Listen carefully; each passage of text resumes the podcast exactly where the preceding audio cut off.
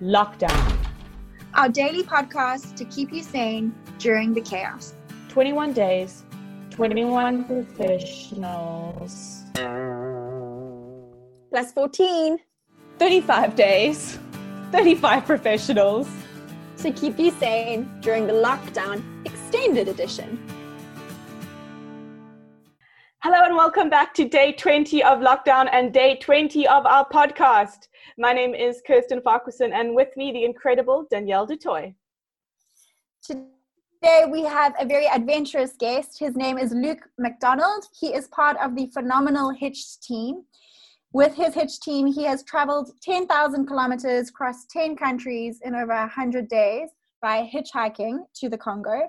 He has also hitchhiked all the way from South Africa to Ellen DeGeneres, crossing 14 countries, 28,000 kilometers. Absolutely incredible. Luke, it is it is such a privilege to have you on our show today. Uh, thank you so much for having me. This is officially my first Zoom, so I'm very excited. Well, we're absolutely honored to have you on our show as your first Zoom podcast. Uh, so tell us, Luke, can you tell us a bit more about your hitched adventures? We are so excited to hear about them. So basically, um, I'm trying to think what's the best way to introduce it. I suppose we finished. Jordan's actually my cousin, so um, our moms are twin sisters, and uh, basically, so we always grew up together. We we both come from very adventurous families, and then uh, through some circumstances, he ended up coming and finishing his post grad while I was still studying at UKZN, and so we finished studying at the same time. And um, obviously, we were broke students, but we kind of like really wanted to travel, but we had no money. So another friend of ours, Robbie, had finished um, uni at the same time, and we are kind of like, let's just who who has the least amount of money because um, you know we don't want to travel with like one guy's eating burgers and the other guy's eating beans the whole way. So I think it was probably me who had the least amount of money, which was five thousand rand. So we were like, let's all put aside five thousand rand and just see how far we can travel off that money. And what we ended up doing was just like let's just hitchhike north, as in from South Africa, and see like how far we get up Africa. And we ended up getting all the way to Egypt. So like doing a Cape to Cairo, five thousand rand over three months, and yeah, we even had some money left for ice creams when we were in Egypt. So after that, we were kind of like we got home and we we're like flip, um, you know, like we didn't know we could do that with such a little bit of money, like, and we started planning our next adventure and um, so George and I, like I said, are cousins.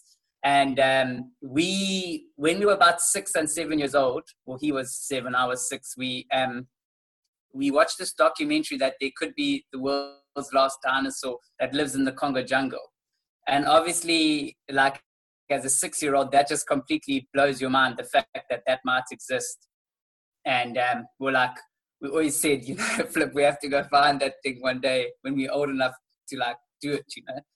We told our parents we wanted to, then they obviously didn't take it seriously.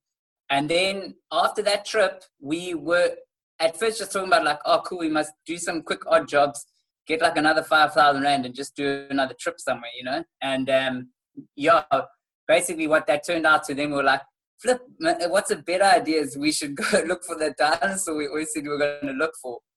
And yeah, we were actually just chatting about it one evening on the veranda, and through a long train of events, somebody had moved below us, like on the property we were staying, and he had just started up a film company.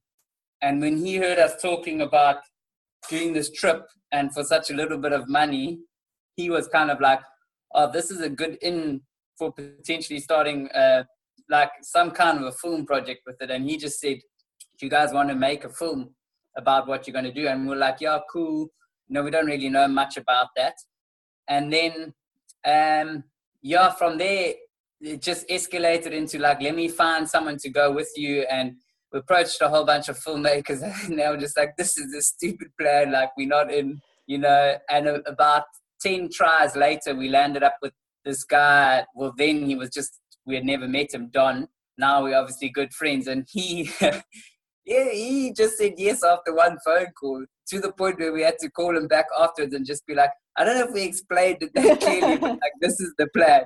And um, yeah, and he said yes, and we basically set off on this thing of like not ever really knowing if we'll get there and just filming along the way. We had no idea what we were doing. We had never done anything on camera before and stuff. And when we came back, I mean, we thought we were going to have like a 15 minute documentary, and we just had all this because it took so long. It took about 100 and something days. We just had all this footage that we started editing, and that became our first nine part documentary called Hitched Congo. So that's the very long answer to your question. Amazing. Sure. You are both so resilient. Well, everyone on your Hitch team, you know, is really, really resilient. What helped you cope along the way, especially, you know, needing to overcome so many obstacles? Yeah, I think um, it's a it's a tricky thing because like it's such a different way of life to what you live on a usual day to day basis. You know, all the things you do, and like suddenly your whole world almost just shrinks to this thing of like uh, you've got this long uh, sort of destination or thing in mind. But the truth is, is like you can never tackle it like that. You know, you can't every day. You don't wake up thinking like we're trying to get to the Congo jungle. We're trying to get to the Congo jungle because that that in itself is like a joke when you're only in Pietermaritzburg. You know what I mean from Durbs. So like it's you treat it as in like that thing of like eating an elephant. You know, like just a little bit at a time where you kind of break this long journey up into these sort of, uh, I suppose, more manageable things, you know. So I think in, in terms of the resilience is like you you suddenly shrink everything down to like a very day to day, like okay, well, if today we can just get 40 kilometers, you know, we're 40 kilometers closer to the end type of thing. So um, I think between that and then also just being content, where you just like it's guaranteed that things are going to go wrong. It's guaranteed that um, you're going to take bad routes. It's guaranteed you're going to get into tricky situations. And obviously, as a team, that's the one difficult thing is, is like when you're at a fork in a road, either literally or figuratively, where there's two options, you kind of like, once a decision is made, even if you weren't the one that made the decision, we always say, like, your yeses you you were still part of that decision you know what i mean? And mm-hmm. when things do go wrong i think part of that resilience is just being like that's no one's fault you know what i mean? Like it's just part and parcel of what's happening you know? Um yeah and then also just enjoying things you know? Like the biggest thing for me about probably to answer the the question specific to resilience is that nothing is ever completely lasting you know everything passes you know? So be it a horrible meal where you're like i don't want to eat this tortoise like i haven't grown up eating tortoise you know? Like i'm not stoked on this little tortoise leg like just swallow the thing and it'll be over you know? Or like you get on a truck and you're hanging on the back of a truck and your body is so sore because it's not like nice roads. It's think roads with like potholes that take three hours to get out of you know? Or um yeah, you're just hanging on the edge of a bus and you're like getting bashed around and you think, I can only take this for five minutes. And then five hours later, there you are still sitting, getting clapped around, and your internal organs feel like they're about to explode. Or it's it, that, even if that lift takes 13 hours, it will eventually end, or a terrible night's sleep. You will wake up and the night will be over. So just remembering that, I think everything is not forever, you know. It gets you through a lot of things. That is such an that is such an incredible, inspiring image. Uh, you and your cousin sitting on a bus being bashed around, your internal organs being bashed around. I mean, I'm not gonna lie, your your adventures provide so much entertainment. They are hysterically funny for the most part.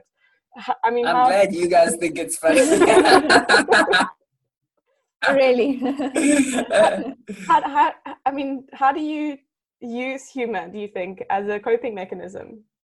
Um i think we obviously one of the main reasons is that like we were born that way you know like we don't take a lot of things seriously you know? And i think that in itself gives you a, a kind of a decent sense of resilience because you have the ability to sort of like laugh at things even when they are horrible, you know. Mm. Um, I think one of the difficulties of that is is that like when you are in countries like traveling through countries that are going through civil war or whatever, it's difficult because you don't ever portray that um, as like romanticizing that situation. You know what I mean? Or making light of those things, but at the same time, that's so often when you encounter humans with such incredible resilience and and so often there is such great cultures of of uh, sort of humor when you cross that because because life is difficult. People have to make the most of difficult situations you know? And i think part of that enjoying the day to day and celebrating the small things a great deal of that comes down to humor and and just being able to have fun when things aren't fun you know? And um, I mean, obviously, it's cool for us also because we've literally grown up together and Don joining into the team was obviously like a strange thing because suddenly you've got this person you don't know from a bar of soap and you're now stuck with them for 100 days and it's it's not like 100 days as in you go into work to see the person it's like every single thing you do you do together you know like I don't think on those trips we've had much more than like half an hour apart from each other. You know, it's like literally hundred days of 24 seven with that person. So I think it's all those type of things is to just have fun and enjoy people for, for who they are. Because so often their faults are also their biggest strengths, you know, or your biggest weaknesses. Like those type of things is to just humor allows you to see the positive sides of things, you know, like instead of letting that character trait get on your nerves, you turn it into a joke, you know, like um I, I think yeah, that's um gets you through a lot, I suppose.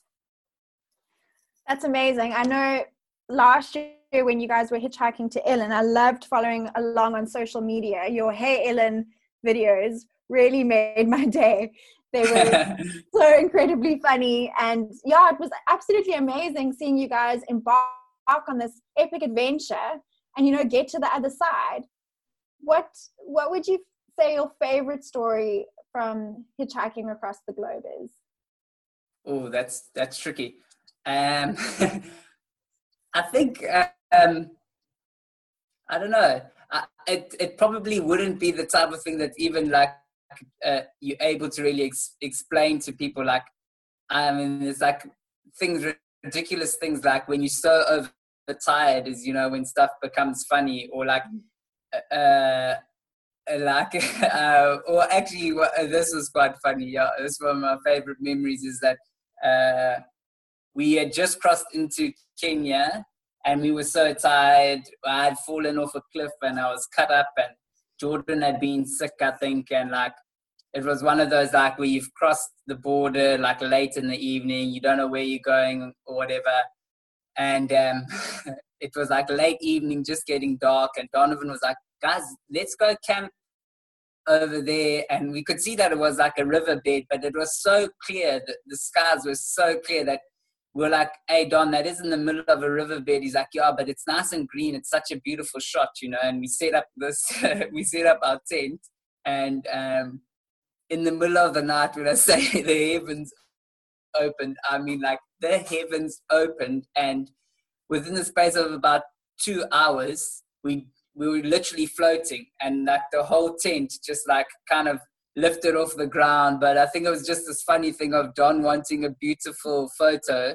Uh, one beautiful shot for the documentary turned into a night of absolute mayhem.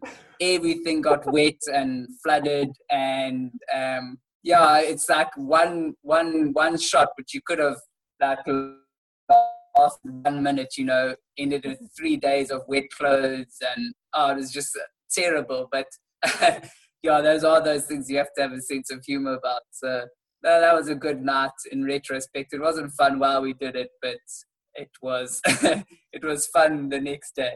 That, that's funny. I, I, I can't even imagine doing that. I I mean, to keep your sense of humor for that long and in those circumstances is just amazing.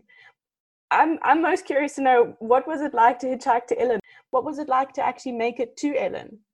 Um, well, I think like um, obviously we kind we kind of started as, as a joke, you know, like we we just decided like um like let's just after going to look for the dinosaur, we kind of had this thing of like, well, well how do you choose another mission that's like maybe maybe just possible, but like also most likely impossible, you know? And we came up with this funny joke of like, let's quite literally take our series to Hollywood. Um, like, so instead of trying to send it to producers, like, let's quite literally in a hard drive take that series to Hollywood. And the joke was that we'd try to sell it there.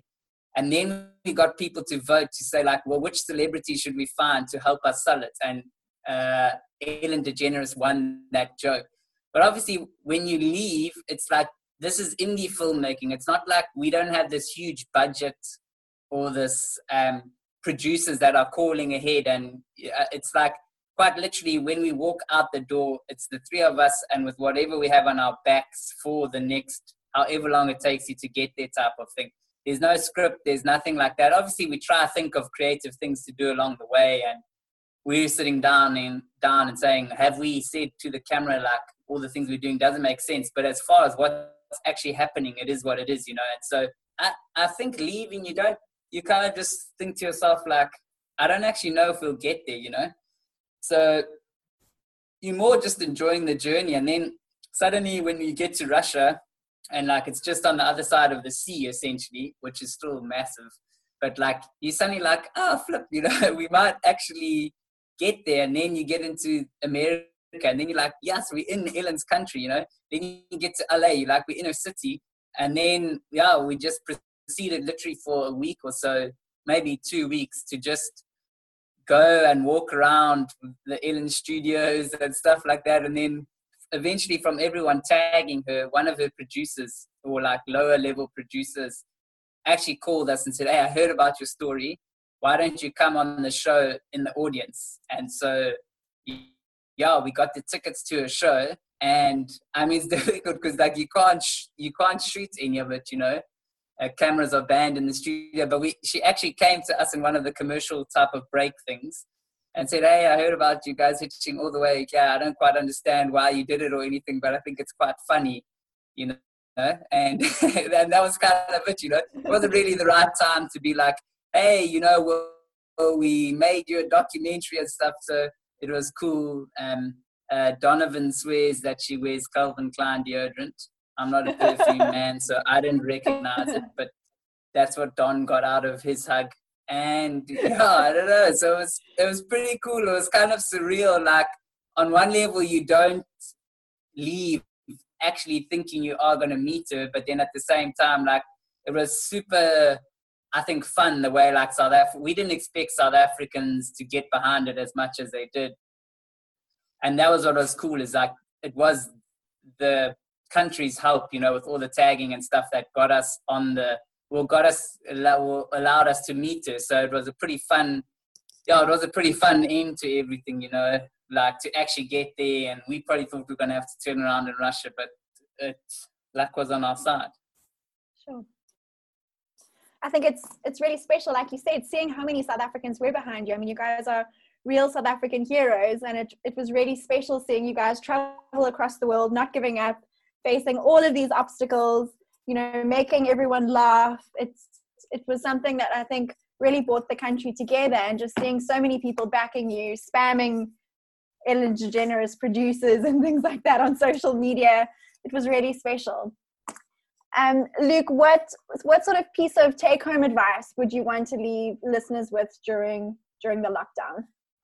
Um, you know, I think like just off the back of what you're saying with like people getting behind it and stuff like that, that is, is that, um, you know, at the, at the end of the day, like, I think we were so, we, have always said that like, uh, this, this whole thing of us trying to tell these stories and doing film just came out of the simplicity for us of like, when we traveled, like, we just it was the most we've ever learned in our lives. You know, when I think about like, for us, we did that solo traveling, like, so not with your family and stuff like that. Your first own sort of like version of how you want to travel and stuff was when we just left university And when I think about that three months on the road, I think I learned way more than I, I ever did, or in my version of what a degree I felt gave me, and that kind of stuff. And so I think like that was how we got into this whole thing of like when the opportunity came to make film, we kind of wanted to share that like not everyone has the privilege of traveling, but through decisions we had made in our lives that came along, and we were like, we want to share that with people. We want to somehow through a camera and it's very limited but give a little glimpse into different worlds different peoples and and and for us that was always our biggest learning and we've always said that i think one of the biggest assumptions you can make um, is is that your normal or your way of life is normal if that makes sense. Um, just because that's the way you've grown up. And and the truth is is if you get well if if that normal then starts to lead to you thinking that that's right i don't know if that if it makes sense what i'm saying but if you just think your normal is right it suddenly becomes a very limited way of seeing the world and i think that's what leads to so much hatred and bigotry and all those kind of things which are such crutches for humanity so being outside of your own comfort zones traveling and stuff like that it's it forces you to one relinquish what you think is normal, what you think is what right, and to see the world in a completely different way. And the whole way, it's this constant learning of like, oh, this people group does that differently. Like, here, people live like this. Here, this is how a family looks. Over here, this is how marriage looks, or whatever it is. All those things, you constantly like a trade, you know, where you're learning from different people. And so, uh, our thing is always just to be to encourage people and even in this lockdown just like it's it's time to think and time to i suppose learn and just um yeah you can change the way you think about things change the way you see things and not to to hold on to for lack of a better term your version of things being right all the time and um yeah i think when you uh when you take a sort of stance of I mean, I wouldn't call it humility, but just willingness to learn. You know what I mean? Suddenly, um, yeah, I think you you can change for the better sooner than you think you will. You know, and um, I think that's why I always encourage people to travel in whatever way possible, to go into different scenarios. Um, yeah, just different ways of doing things, and and let don't be afraid to be challenged. Don't be afraid of things that are uncomfortable. You know what I mean? Because that's it's in turbulent spaces where you usually get to learn and grow. So I think that would be my two cents on things. That's a very valuable two cents, I think. I think that's a full two rand there. Definitely a silver coin. yeah, at least a silver coin. Absolutely. Thank you so much, Luke. Um, you are an incredibly wise guy. Your travels have given you a lot of wisdom, I think, um, if anything. Um, I agree with you 100%. And I have to ask, I'm sure you've been asked a million times, but if you to, were to go back to any country, which country would it be? Oh, um, well, firstly, let me say thank you so much for having me. It's been really cool chatting to you guys. and um, yeah, it's tricky, but I think for me, um, my favorite country is Sudan for many reasons. Um, well, one, I've just never been to such a hospitable country. Um, and and just it's very different to to what you used to and i think um yeah people there are just like so friendly and um i think one of the biggest things about it is it's so different to how it's portrayed in what you would read about it or find in the media or, or those type of spaces you know what i mean? Where where you would find information on a country. And you go there and obviously this last trip we actually happened to go through there literally a couple of days after that whole uh, Sudan massacre had happened, and was it, oh, wow. it was quite incredible to just see like again not to make light of what happened, but um, to just see like that thing of human resilience in it and just how incredibly generous and hospitable people were in that time was just challenging, you know, and that yeah, that's one of it's just and like then going outside of Khartoum, which was the problem areas, just in terms of traveling and seeing stuff, it's a it's a just a totally different country. Obviously, the deserts and all that kind of stuff is yo, it's just so it's pretty crazy. And yeah, it's yeah, it was just a very interesting place to go visit. So I think um, that would probably be my number one pick. Eh? Sure. I think Luke, like Chris said, you are incredibly, incredibly wise, and it's it's a real privilege to have you on the show. We really respect you. We respect your sense of resilience, your hum- your humor, as well as your humility.